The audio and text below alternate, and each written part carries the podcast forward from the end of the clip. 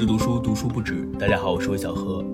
今天这期节目和大家分享一本我刚刚读完的一本小书，叫做《暮色将近》，是后浪出版的一本新书，作者是英国作家戴安娜·阿希尔。在看这本书之前，实际上我并不知道作者是谁，但是翻开之后，我就发现我非常喜欢这本书，然后很快就把它看完了，大概用了两个晚上。嗯，实际上最近这段时间我在读书上好像有点懈怠，就是明明知道有很多的书在计划当中要去读很多经典的书啊，我也给自己列过很多的计划，但是最近就是懒于这么去做。一方面的原因可能是畏难吧，就是觉得那样的书读起来没有那么轻松。那更重要的原因，我觉得好像是在于很多的经典名著，他们已经被认证过了，虽然我没有读过，但是。嗯，好像就失去了一点发现的乐趣，或者说探险的乐趣。在旅途当中，我很喜欢那种不期而遇，很喜欢那种没有计划的那种散步。当然，那些著名的景点可能我也会去，但是散步的漫无目的可能更加的吸引我。不知道大家去旅行的时候会不会就是有一个下午，或者什么都不做，也不去景点，就在一些小路上到处乱走。当然，这样的乱走可能会走进死胡同，或者碰见一些垃圾堆。但是你有时候也会发现一些幽静的小路，或者是一片迷人的苔藓。那个时候会有一种喜悦感，非常惬意。它不是那种笼罩一切的狂喜，但是它是那种让人非常舒服的、非常安心的那样的一种感受。那我刚读完的这本小书《暮色将近》，就是一本。让我感到非常舒服和安心的书，它很小，只有七万字。如果从类型上下个定义的话，它可能可以划入回忆录吧。但是，我觉得它不是那种典型的回忆录。它不是说，呃，我小时候或者是我的父母他们是谁谁谁，然后我是如何长大的，我怎样度过我的一生，我的事业、爱情、婚姻等等。这不是一本那样的书。作者本人他也不太喜欢这种顺流而下的叙事。它更像是一些水晶球，就是我们人生当中有很多的水晶球，关于各个主题，他把这些水晶球捧出来给读者看，而不是去讲述他的一生，因为他觉得那样的讲述里面会有很多无聊的时刻，他受不了那样的讲述。这本书总共有十六章，每一章都会有一个小的主题。那他在这本书当中也确实写到了很多往事，他的情人、他的妈妈、他的伴侣、他的工作。他的成长和衰老。那在正式进入这本书之前，我们还是来了解一下阿希尔。他是一个非常有魅力的人。他出生于一九一七年，生在英国的诺福克郡一个富足的知识分子家庭。他的父亲从小就教育他要自己谋生，所以当他从牛津大学毕业之后呢，他并没有像传统的女性那样去考虑婚嫁，而是想要找到一份自己的工作。那很快，二战爆发，整个世界都乱套了。等到二战结束之后呢，他和他的好朋友安德烈多伊奇一起办了一个出版公司，就叫做安德烈多伊奇出版公司。那虽然是合伙，他是董事之一，但是这个名字是他朋友的名字。他也没有去过多的做很多这种经营管理的工作，他没有去做一个出版商，他主要做的就是编辑。他在这个职位上做了五十年。非常的兢兢业业，他引进了很多知名的作家的作品，比如像波伏娃、阿特伍德、菲利普罗斯，嗯，当然还包括奈保尔。他的编辑工作一直做到七十六岁才退休。实际上，我很难想象一个人可以工作到七十六岁。那退休之后呢？他又开始了写作。实际上，他本来就很喜欢写作，很喜欢阅读，但是在他的职业生涯当中，他写的很少。退休之后，他有了时间，开始写一些回忆性质的文章，包括这本《暮色将近》，他出版了四本书，分别是《长书当宿》《未经删节》《昨日清晨》，还有这本《暮色将近》。《暮色将近》是他的最后一本书，写在八十九岁。他是在二零一九年去世的，享年一百零一岁。他的整个家族的女性好像都很长寿，他的母亲也是在九十多岁去世的。未经删节是关于他的出版生涯，昨日清晨是关于他早年的生活。那这本暮色将近呢，是有很多主题性的思考，更像那种随笔。那这本书的开头，它的第一篇就是关于死亡的讨论。他先是写到他在窗外看到公园上的狗，然后他写道今天早晨我还发现了另外一件显然也不再可能的事情，就是他买了一棵树蕨，从网上买的一种植物，但是他买来之后发现他可能没有办法看着它一直长大了。他自己对于死亡是非常坦然的。他在这个章节当中，就对于诺贝尔文学奖的获得者卡内蒂有了一些批评。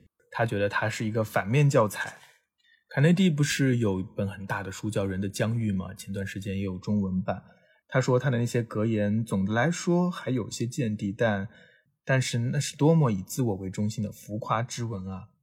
他说：“读到最后，他的文字简直变成了胡说八道，重复内容随处可见，宣称自己拒绝死亡，终于让我忍无可忍。”他还提到了卡内蒂的一个八卦。他说：“后来我认识了他过去的一个情人，是一个画家玛丽。这位画家玛丽和他进行过一番交谈。他告诉他说，他做了卡内蒂的二十多年的朋友和情人之后，才发现他原来还有妻室儿女。”看到这里的时候还是蛮有趣的，像一个八卦。那你也同时可以看出来，阿希尔这个老太太她的一个态度。诺贝尔文学奖获得者又怎么样？那我不喜欢、我看不惯的话，我也可以在文章当中直接指出、直接写出来。毕竟八十九岁了，还有什么可怕的呢？没有什么可担心的。他在这一篇文章的最后也说到了他写这本书的一个原因。当然，也再一次的讽刺了一下卡内蒂。他说：“卡内蒂的这种不接受死亡的态度，对我来说就是傻。因为我们非常清楚，生命是依照生物规律，而不是个体规律运作的。个体出生、长大、生儿育女、凋零、死亡，让位给后来者。不管人类做着怎样的白日梦，也无法幸免这样的命运。当然，我们想要尽力延长凋零过程，以至于有时候凋零甚至比成长所经历的时间还要长。因此。”在这一过程中会遭遇什么？如何能尽力过好这一段凋零的时光，确实值得深思。现在有这么多关于保持青春的书，还有更多有关于生儿育女详尽的实验性的经验分享，但有关凋零的记录却并不多见。而我正行走在这一凋零的路程当中，于是我问自己：为什么我不来记录？因此，我写了这本书。在写这本书的时候，阿喜尔已经八十九岁了。八十九岁啊，我不知道我能不能活到八十九岁，但知道有人八十九岁还在写作，总是会让人感到欣慰啊，因为他示范了一种可能，写作是一件可以终身从事的工作。嗯，他在第二章的开头是这么写的，他说：“我六十多岁的时候还觉得自己距离中年不过咫尺之遥，在人生的航程中，尽管我已经不在壮年的安全之船上了，但就算下了水，也依然在大船周遭逡巡。”七十岁生日也没感觉什么不同，因为我一直都尽力忽视年龄。但到七十一岁，情况发生了改变。一个七十多岁的人确实老了。刹那间，这个事实掷地有声地出现在我面前。我看见时间正将晚景一步步推入视野。那这张写的就是变老，同时呢，他也回忆了他的初恋，他在十五岁的时候认识的保罗。除了回忆他的初恋情人、他的一任任伴侣之外，你会发现他在第三章写的是他的一个性伴侣，是从他中年末期一直陪伴他到老的一个性伴侣。他们大概每周末的时候会见面。是的，在这本书当中，他非常坦诚的写他的性欲的消退，写他的性关系。现在很多人都在谈女性主义、独立女性，那。如果用这样的标签来看阿希尔的话，她确确实实是一个真正的独立女性。她没有那种被世俗的观念所挤压、所捆绑的时候，他一直都活得非常的丰盛而完整。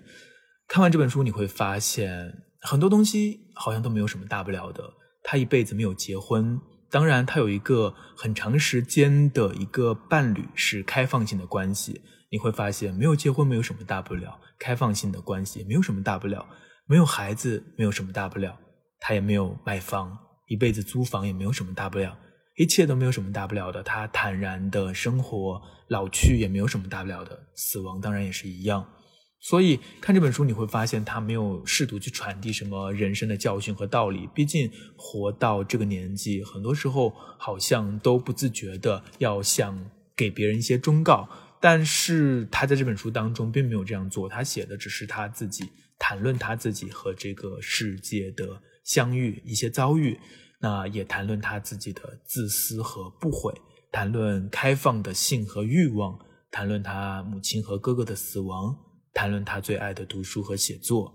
所以这本书它的语调是非常独特的。我们读这种非虚构的散文类的文字的话，往往更重要的不是遣词造句，不是文章写的多么的工整，不是文笔多么好，而是这个人，这个人是怎样的，他的文字的魅力就是怎样。那比如说，我们读李娟的书，会发现她是一个非常幽默的人，她总是能够在生活当中看到好玩的事情。这是因为他本身就是一个这样的人。那我们读周作人的文章，会发现他的文字非常的冲淡，非常的平和。那当然也是因为他自己也是一个这样的人。嗯，那读阿希尔的文字，你就会发现他的文字让我感受到的有一种独特的冷酷。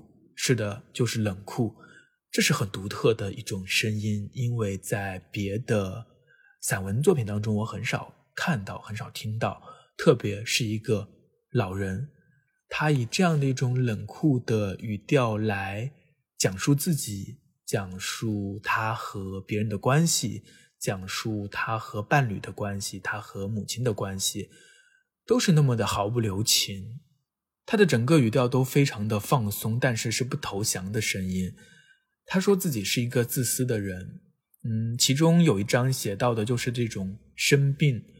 呃，写到他有阵子，因为他母亲生病，他母亲九十多岁了，他那个时候也七十多岁了，他还在工作，还没有完全的退休，住在伦敦是租的房子。他工作了一辈子，但是没有钱买下自己的房子。这当然也是因为他没有特别的去看重利益的那一方面，他也没有过多的去争取那些利益。那关于他和他母亲的关系，他也写的非常的坦诚。他说：“我对母亲的态度与他对母亲的态度相比，并不过分自私。那个时候，我外婆九十四岁，正在等待死亡的召唤。在那种情况下，母亲要去南罗德西亚看望我姐姐。瞧瞧外婆的状况，难道她不应该推迟这趟旅行吗？”他也问过自己这个问题，然后告诉我们：和外婆住在一起，全力照顾她的乔伊斯姨妈已经同意了，说推迟行程会让外婆觉得自己快死了，所以不该推迟。我想我知道妈妈的真实理由，她其实是不愿意待在那里面对死亡，希望外婆能趁她不在场的时候死去。她最后如愿以偿。我妈妈这辈子是个被宠坏的小女儿，逃脱一切责任的任性孩子，完全不像她的哥哥姐姐。我为她感到羞耻，甚至震惊，但我却不能责备她，因为那时候我与他联系也很少，正处于家庭依赖感解脱出来的自由之中。但不可思议的血缘联系让我从心底里体会到了至亲的感受，到现在我都无法将他的自私变成我无法对他尽责的借口。那实际上他的这种痛苦，他的自责，是他没有办法全心的照顾他的母亲。这里面当然是有很现实的经济的原因。他最后呢选择了一个折中的办法，他决定每周花四天陪妈妈，然后另外三天待在伦敦。嗯，如果天气好的话就开车，如果不好的话就坐火车。这样的每周分裂出来的往返伦敦的这样的情况运行了一年，我忽然意识到这件事情让我多么的恐惧。当然，就算没有担心，整个过程本身也令我身心俱疲。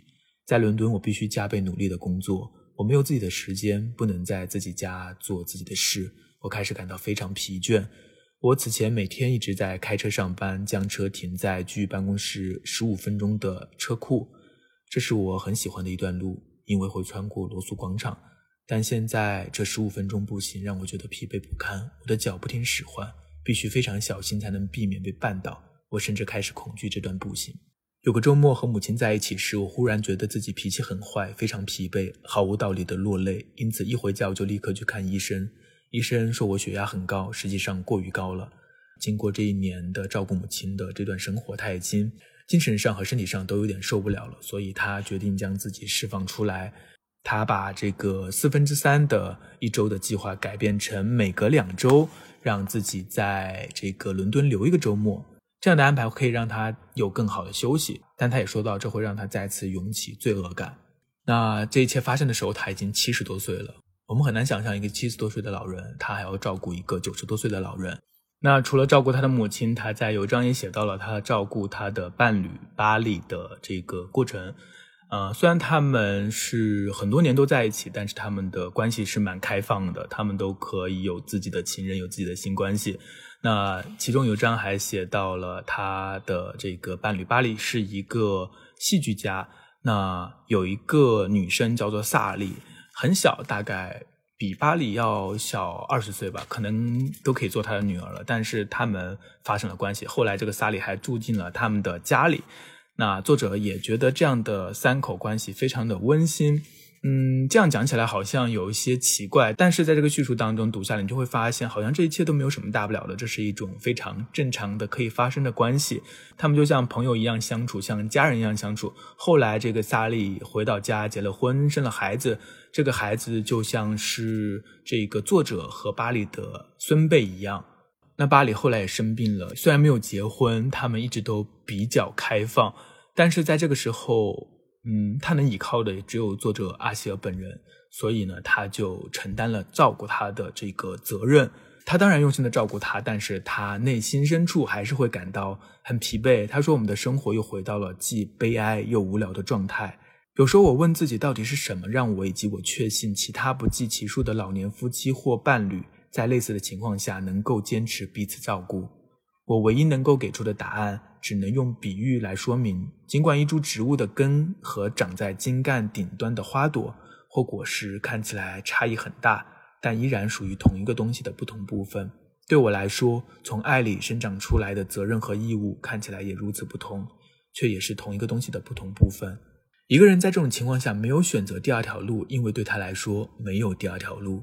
也许一个无私的人会把做好事当成工作，从中获得满足。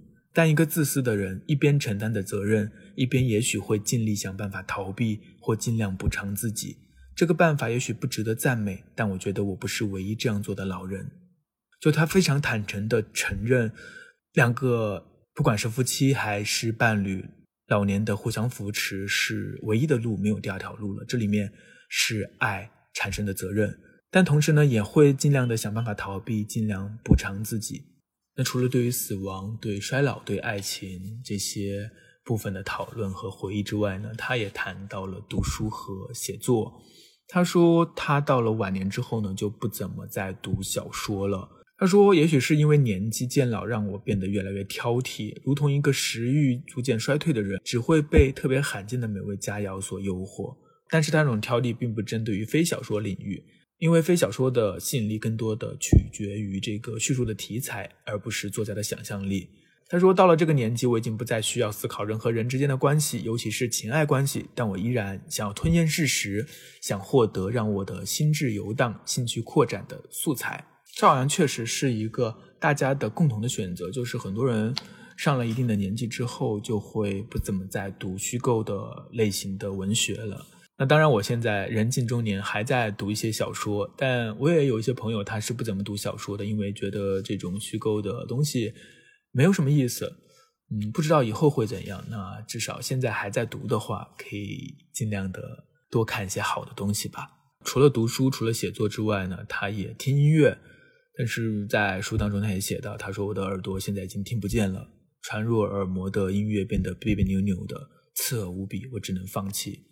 怎么说呢？就是在读这本书的过程当中，你有时候虽然他写的是衰老，写的是老年生活，但是很多时候你很难想象你在读的这一个作家他是一个老年人，因为他非常的独立，他非常的坚韧，嗯，他非常的轻松，对任何事情都没有那种吃力的感觉，他也没有丝毫的自怜自哀的感觉，没有一点点。一切都是光明磊落的，这也是我非常喜欢这本书、喜欢阿希尔的一个原因。那在这本书的接近尾声的部分，他也谈到了后悔。他说：“令我吃惊的是，我并没有因为没有孩子感到遗憾。这样的缺失对于女人来说应该是很重要的一件事。”他自己写的，但他又说：“实际上对我的影响没有那么大。他说他可能身上缺少母性本能。他记得他十九岁的时候和一个小婴儿待在一起，他本来想要认真的研究一下这个小婴儿，但最后他的结论是这个毫无吸引力的小孩对我毫无意义。嗯，这种反应曾经让他很担心，但这种担心也不太深，因为我告诉自己，一旦我有了自己的孩子，我肯定会爱上他们的。世界就是这么运转的。但是最后呢，他也没有自己的孩子，并且他一点也不觉得这有什么不好。最后他说：“总的来说，我这一生一共有两件最重要的憾事，内心深处有个冷酷的点，以及懒惰。两件憾事真实存在，但并没有怎么太折磨我，我也没有觉得该常常反思，止于此就行了吧。因为天天看着不好的一面是相当无聊的事儿。我不觉得挖掘过去的内疚对老年人有什么意义，历史已经无法改变了。我活到了这样一个阶段，我现在只关心如何度过当下。希望大家原谅我。”在最后的最后，他写道：“一本讲老年的书，并不一定要以呜咽收场，当然也不可能锣鼓喧天。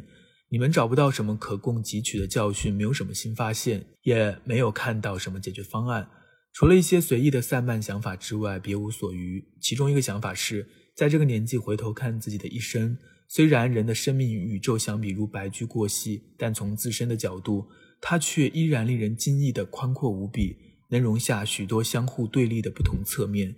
一个人的生命可以同时包含宁静和骚动、心碎和幸福、冷酷和温暖、攫取和给予，甚至更加尖锐的矛盾。不论每个个体和自我如何渺小，他、他、他都是生命用来表达自我的载体。透过这样的表达，为世界留下某种贡献。认为生存没有意义，就像有神论看待无神论者一样，是十分荒谬的。反之，我们应该记住。尽管微乎其微，但每个个体确实有真实的贡献，不管贡献有益还是有害，这就是我们应该不断往正确方向努力的原因。毋庸置疑，人们喜欢临终遗言，因为这样似乎能降低震惊的程度。那我最后想说的话是：没关系，不必担心未知。大家会发现，今天这期节目当中，我读了很多书中的片段。之前的节目可能比较少，是因为好像这本书，特别是散文作品，很多时候它的语言就是这本书最重要的部分。那我也非常喜欢他的语言，通过这本书给我的感觉就好像认识了他这个人，会非常开心。所以如果有可能的话，也非常希望出版方可以把他剩下的几本书也引进一下。嗯，当然他的这些书可能不会成为那种名留青史的经典，但是我们也不必把自己逼得那么紧。读书也是可以轻松一点，没有什么大不了，一切都没有什么大不了。这是我读这本书的一个最大的感想。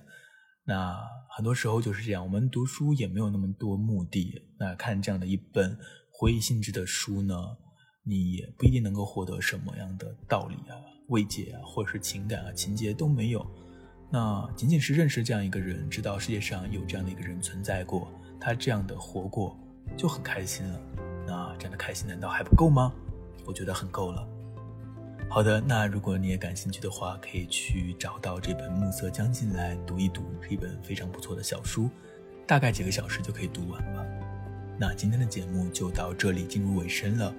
如果你喜欢我的节目，喜欢不止读书的话，可以订阅起来，这样的话可以更好的方便收听。也非常欢迎大家能够。